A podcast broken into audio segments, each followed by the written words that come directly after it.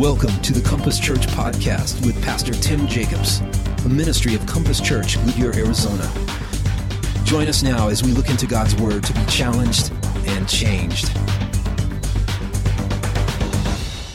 Today, our topic is meaningful work in the digital age. And we want to resource you as best as possible in, in all these areas that we're talking about. And so, part of doing that, if you grab your program that you got in there, there is this little card that talks about the Global Leadership Summit.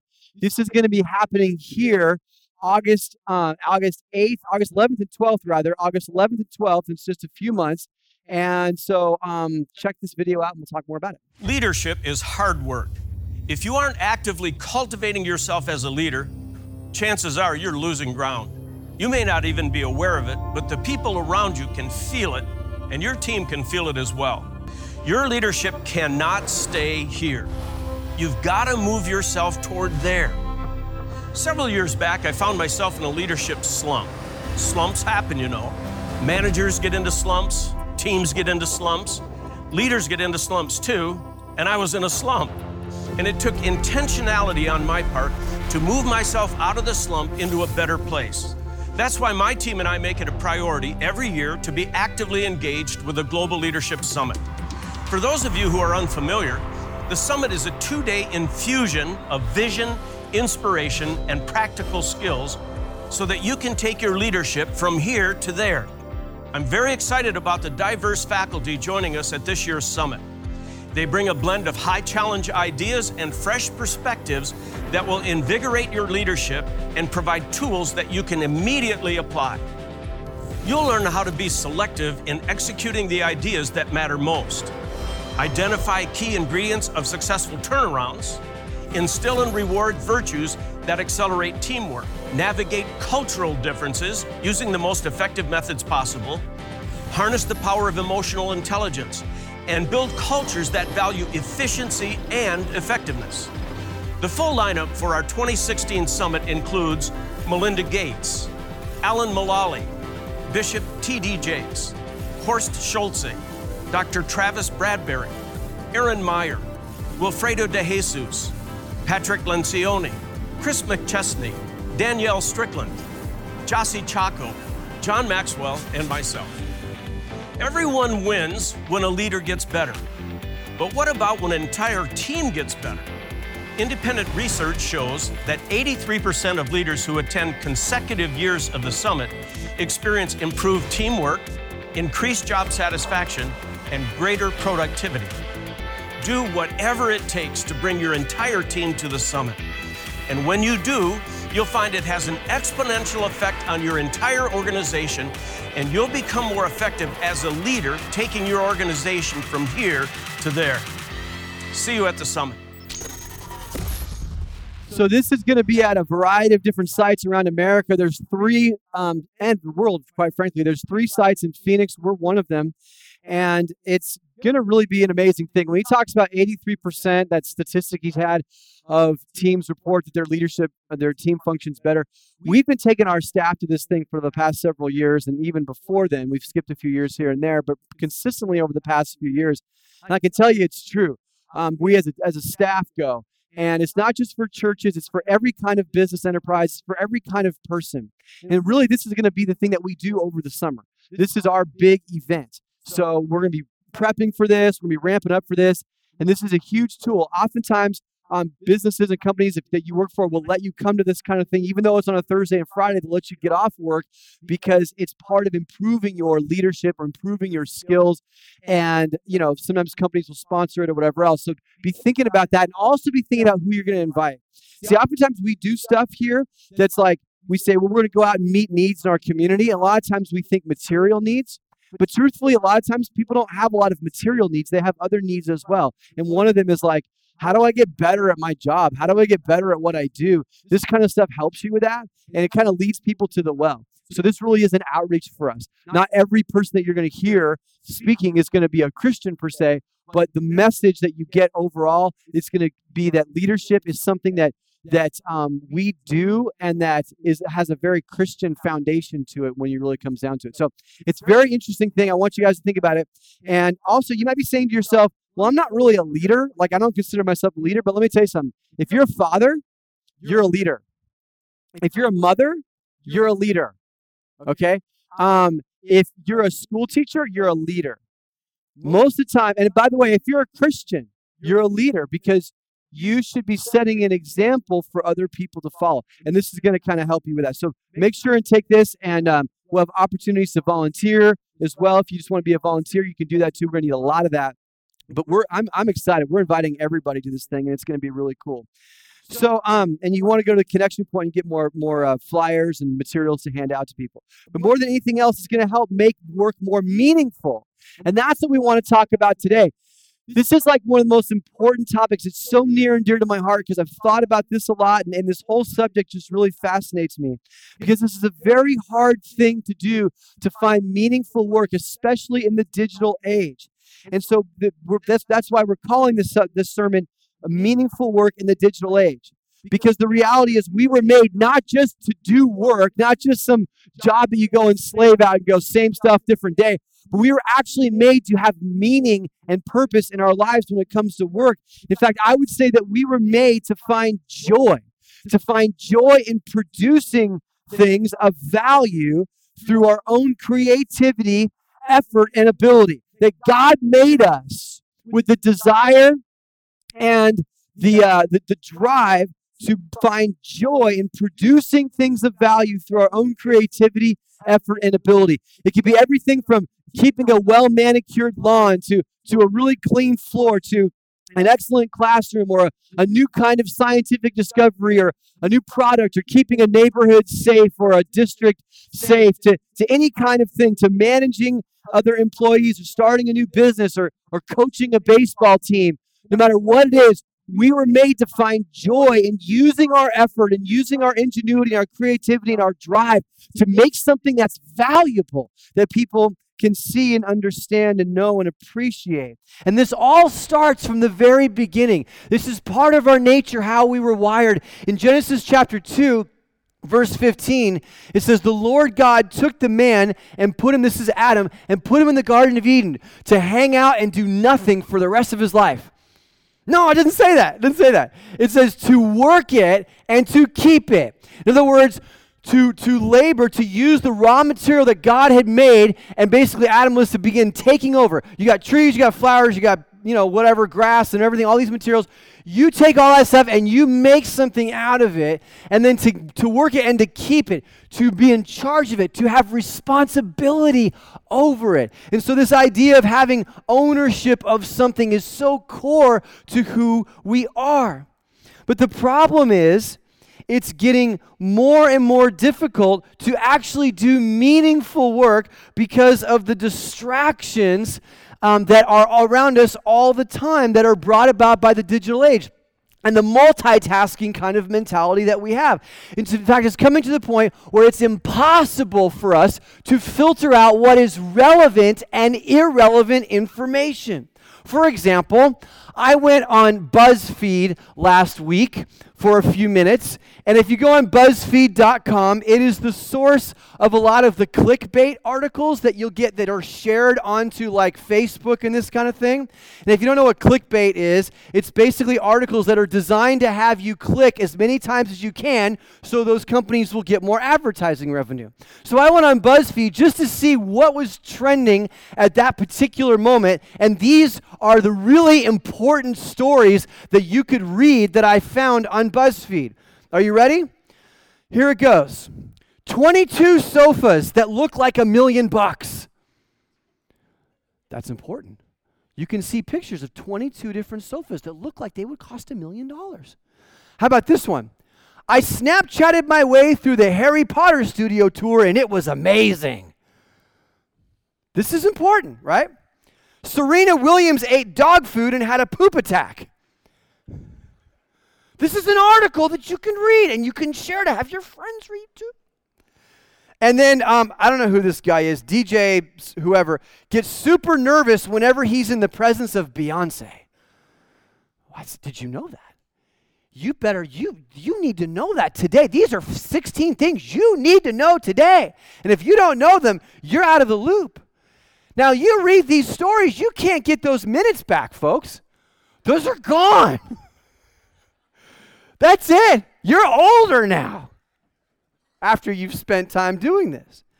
And this is stuff that you can click on. All of this is content that is destroying our ability to concentrate. So much so that a guy named Cal Newport wrote a book called Deep Work Rules for Focused Success in a Distracted World. And his thesis is basically that the digital age, um, that in the digital age, success belongs to the person who knows how to concentrate. He says, Look, I'm not trying to make a, he's not coming at it from a Christian perspective. He says, I don't have a moral dog in the fight. I'm just saying, if you want to get ahead, and if you want to be successful, you're going to figure out a way to concentrate because no one around you is.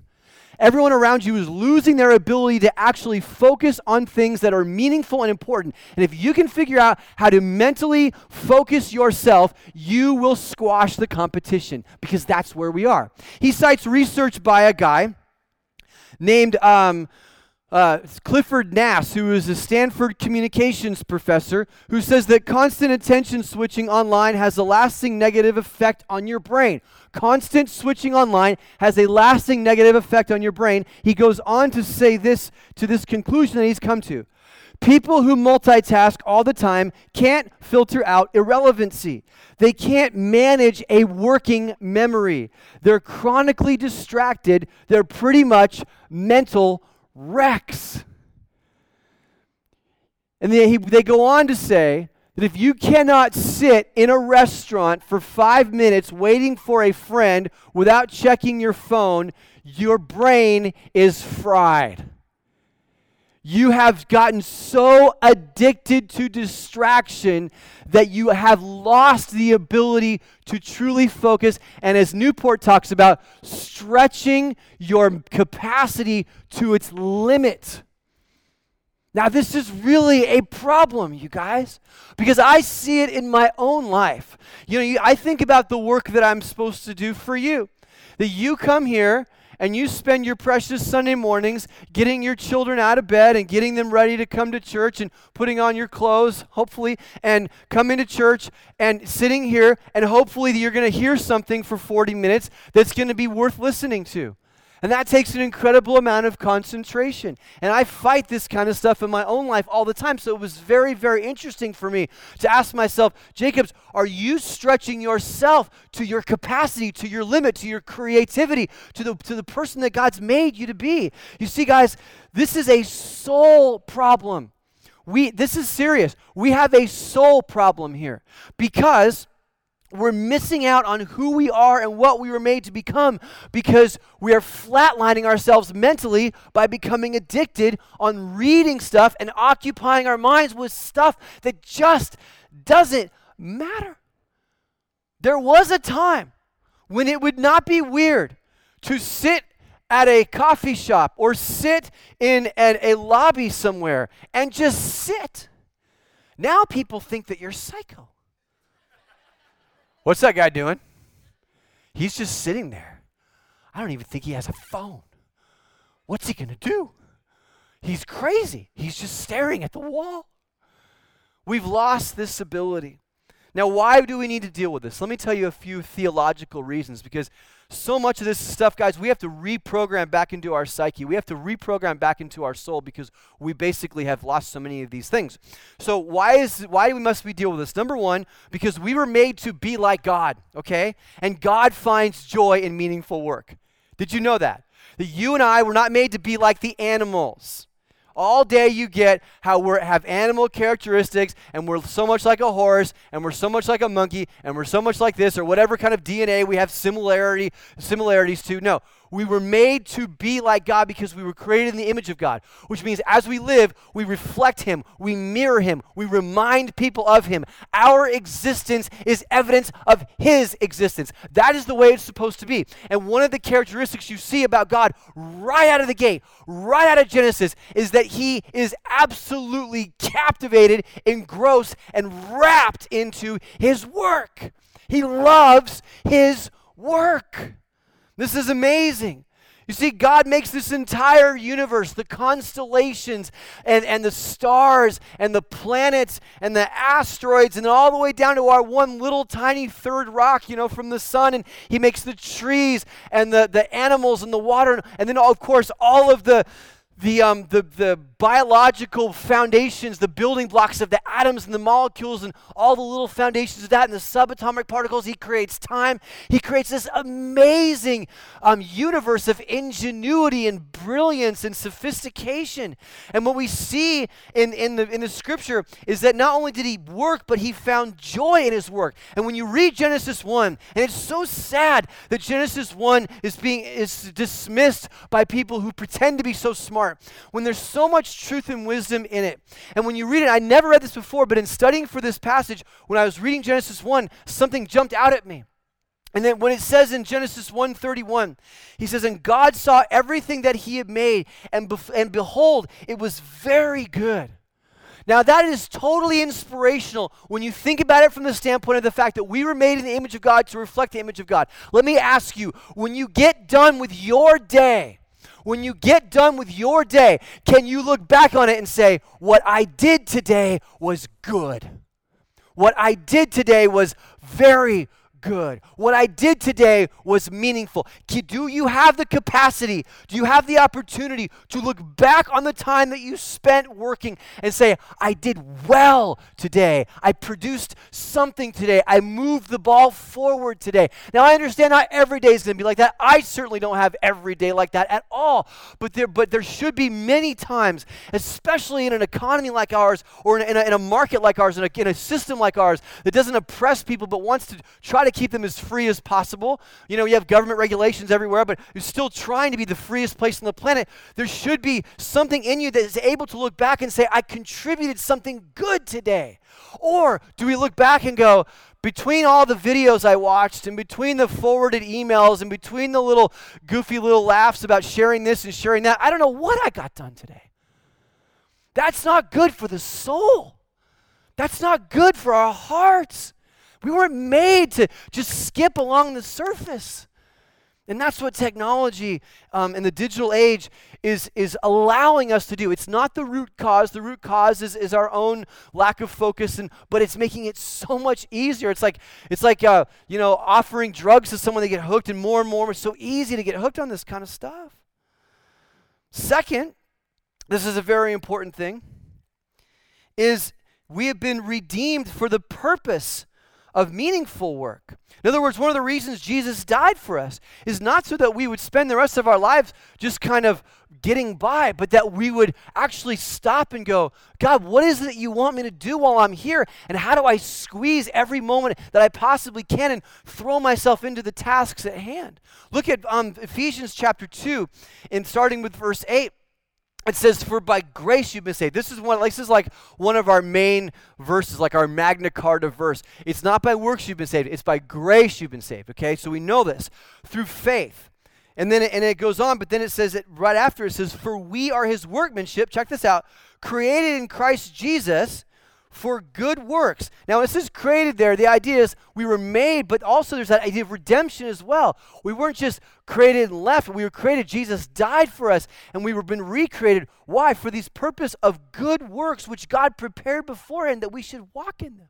There's like stuff that we're supposed to do with our lives that's significant and important. And don't confuse that with being famous or being recognized by all these people. But but doing things that stretch your capacity, whether it's physical or mental or whatever it is, that push you, that drive you, that make you reach for higher and better and more noble things throughout the course of your life. This is good stuff. And it's one of the reasons that Jesus died for us. And I think it has huge implications.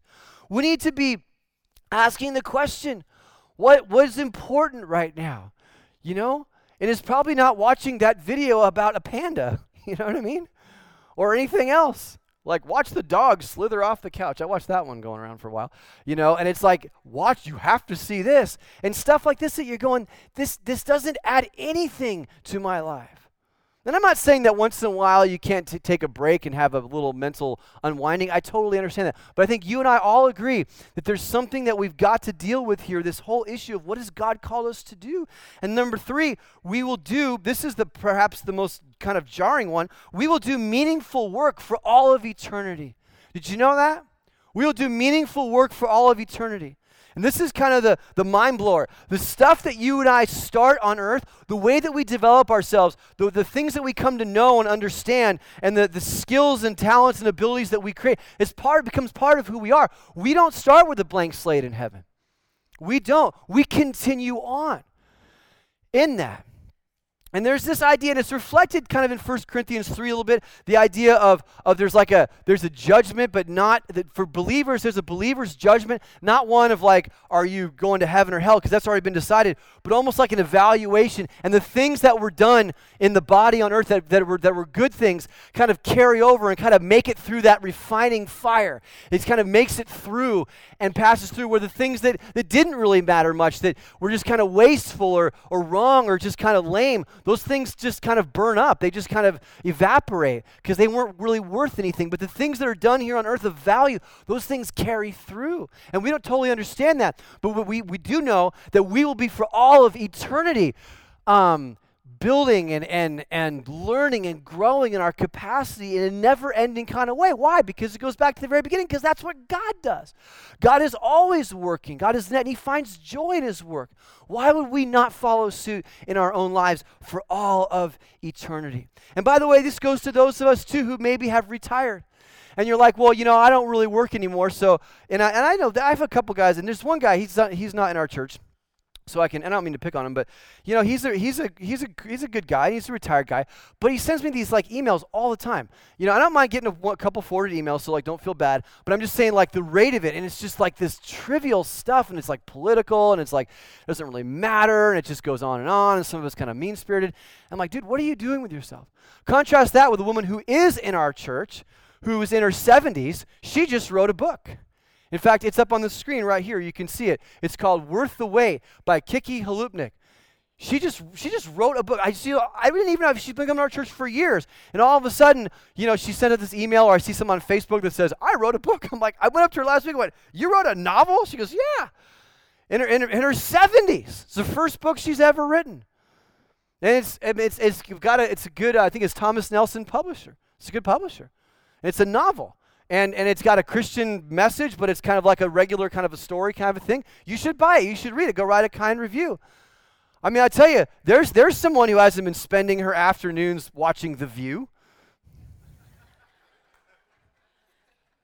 She got a few things done, didn't she?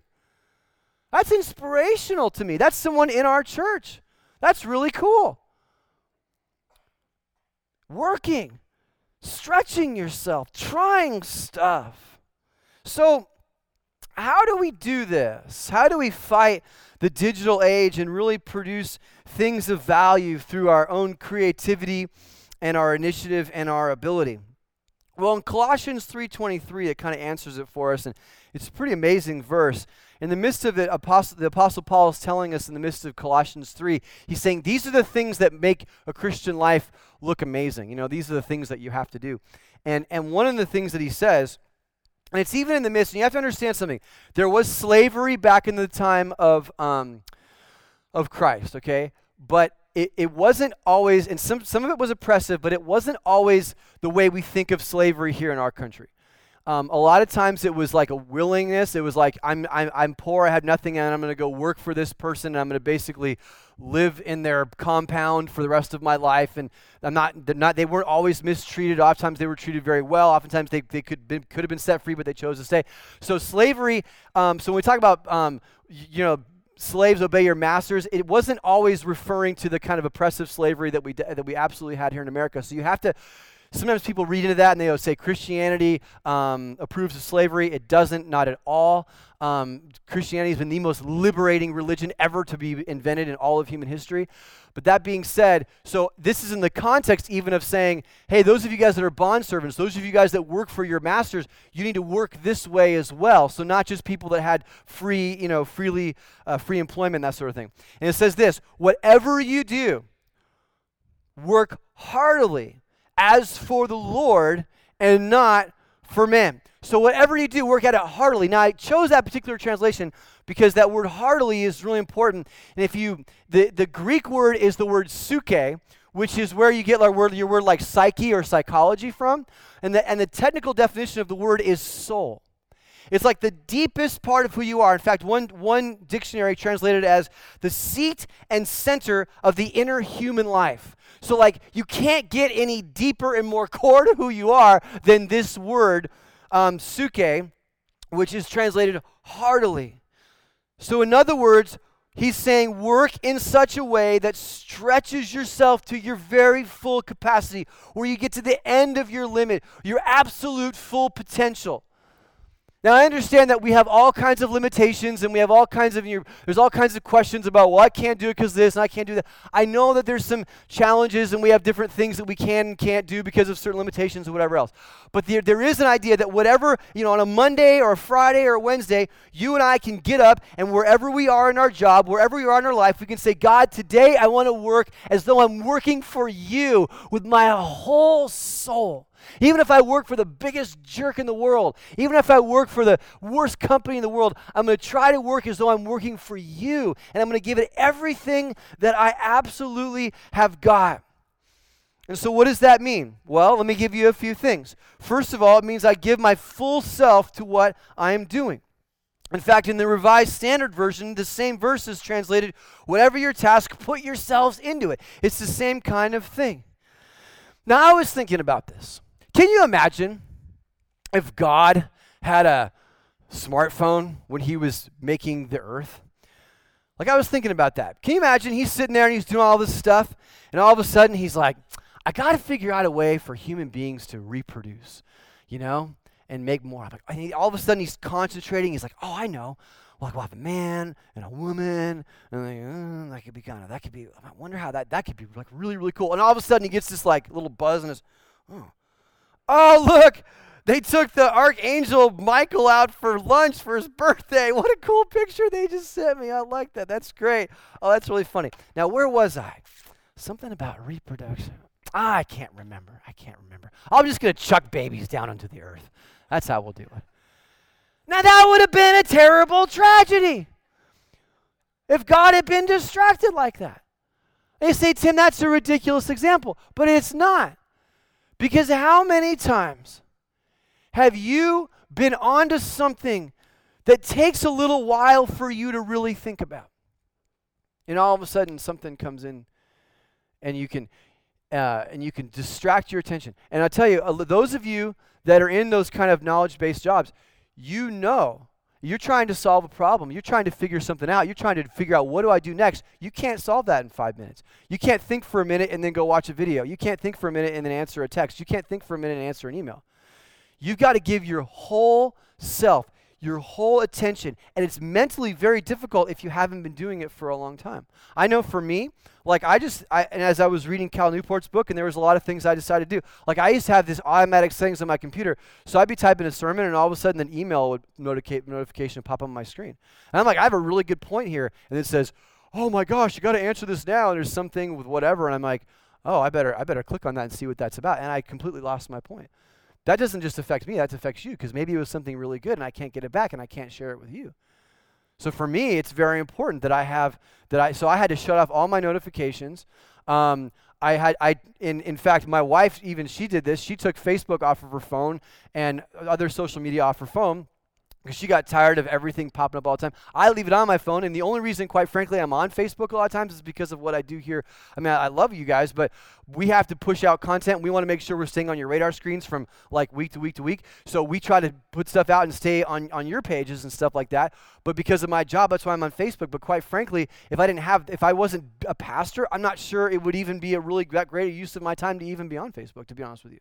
So I, I, do it partly a lot because of my job. So I, I've even like, how do I limit this? But it's still a struggle. So, so for some of you, you're going to have to get ruthless. I went and I, I unsubscribed. I found a, I, I'm going I'm to unsubscribe to everything that I get because I just get these emails every day about, you know, 20% off if you order now.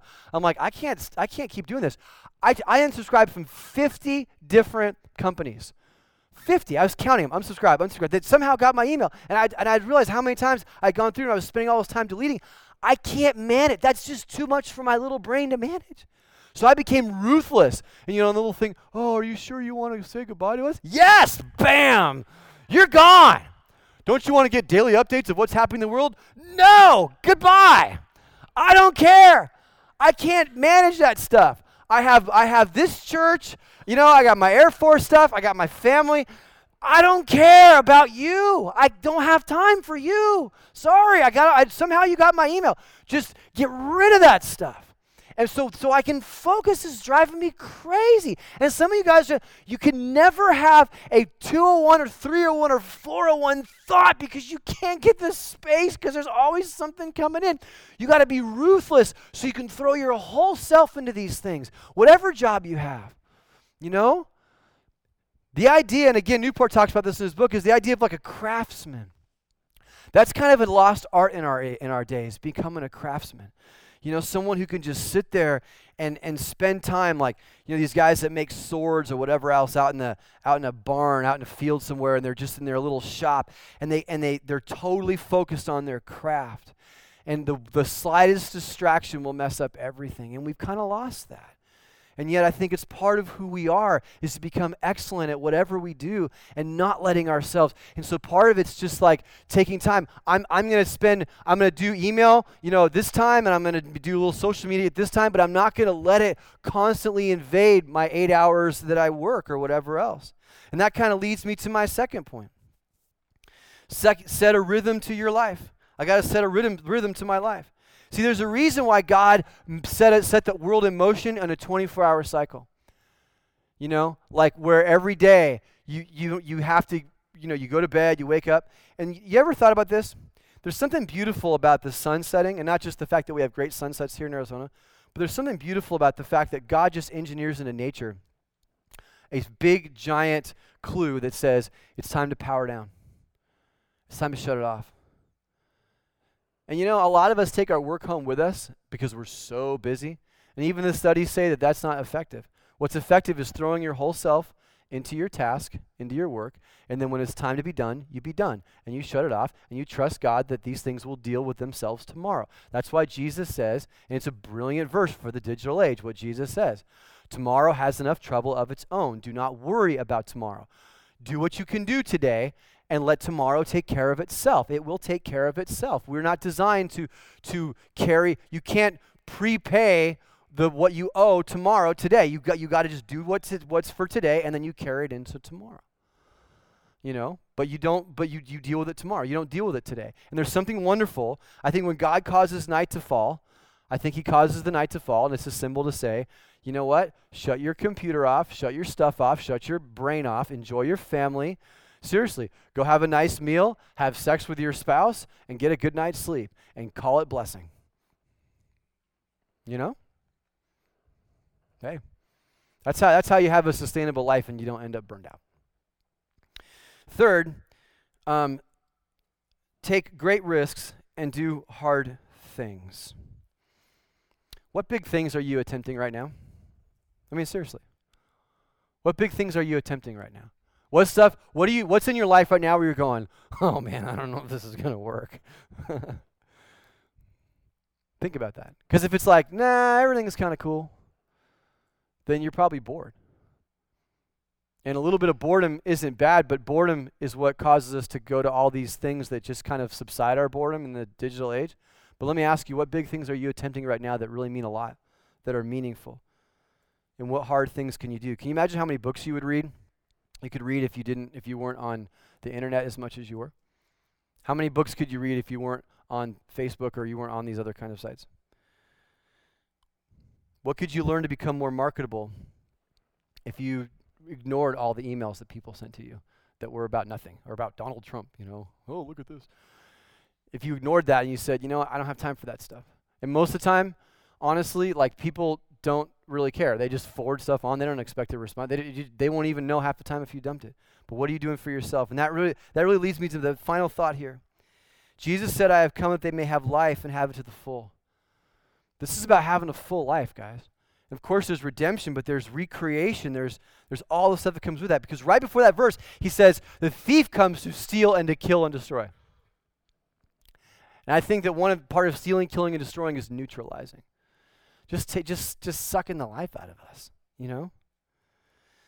And I just want to challenge you with this.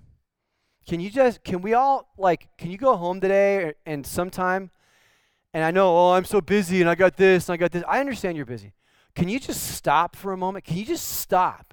Turn everything off. Turn all of your crud off. What if someone calls me? That's their problem. Shut everything off and just ask the question God, why did you put me here? Am I doing the things that reflect the fact that I know why you put me on the planet? Is the time that I'm spending being spent towards moving me for the things that you made me to do? You just stop and ask God that. Because that's not a five minute answer. That, that, that causes some soul searching. And your mind might really start thinking about these big things. And you might be tempted to run back into the shallow end. Get rid of the shallow end. That's where Satan wants you to stay. Satan wants you to stay in the shallow end where it's safe. Doesn't want you to deal with the deep and the heavy and the rich and the wonderful things, the things that, that remind you of God, the things that remind you of beauty, the things that remind you of why you're here. Satan doesn't want you to do those things. Satan doesn't want you to feel a sense of fulfillment. He wants you to basically get intoxicated with minutia. So you'll be ineffective. The truth is some of us aren't letting the life that Jesus offers into our lives in the first place. And it's a scary thing. I remember this guy. And it's kind of a sad story. I mean, it's a cool story, but a sad story. There's a guy who's like 32 years old and he was dying of terminal cancer or something like that, terminal disease. And it was right before the Star Wars movie came out and the uh, and so he's like, hey, I really want to see Star Wars before I die. And so J.J. Um, Abrams worked it out. It was kind of cool because they brought an uncut, you know, or rough cut version so he could watch it in his home, and probably made him sign on these forms like, "Don't tell anybody about the movie." But anyway, so it was like, "Oh, this is so cool that he's he got his dying wish of of watching Star Wars." I thought, yeah, that's kind of cool, but at the same time, like, uh, can we really think about that? Like, dude, you're gonna die, and and you're consumed with a movie. Like, you're going to die. And all you can think about is watching a movie. Like, we got something seriously wrong with ourselves here. And I don't, I think, I don't, I think God made us for more. That's all I'm saying. So my challenge to you is, man, God has made you for so much more. Can you, can you find some time this week to go, God, you know what?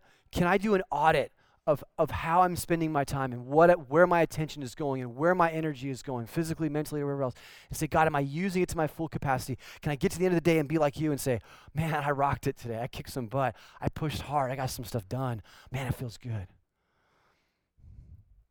That's my challenge to you today. Let's pray. God, thank you for the fact that you made us to uh, to um, to do things that are supposed to bring life to us. And energy and focus and concentration.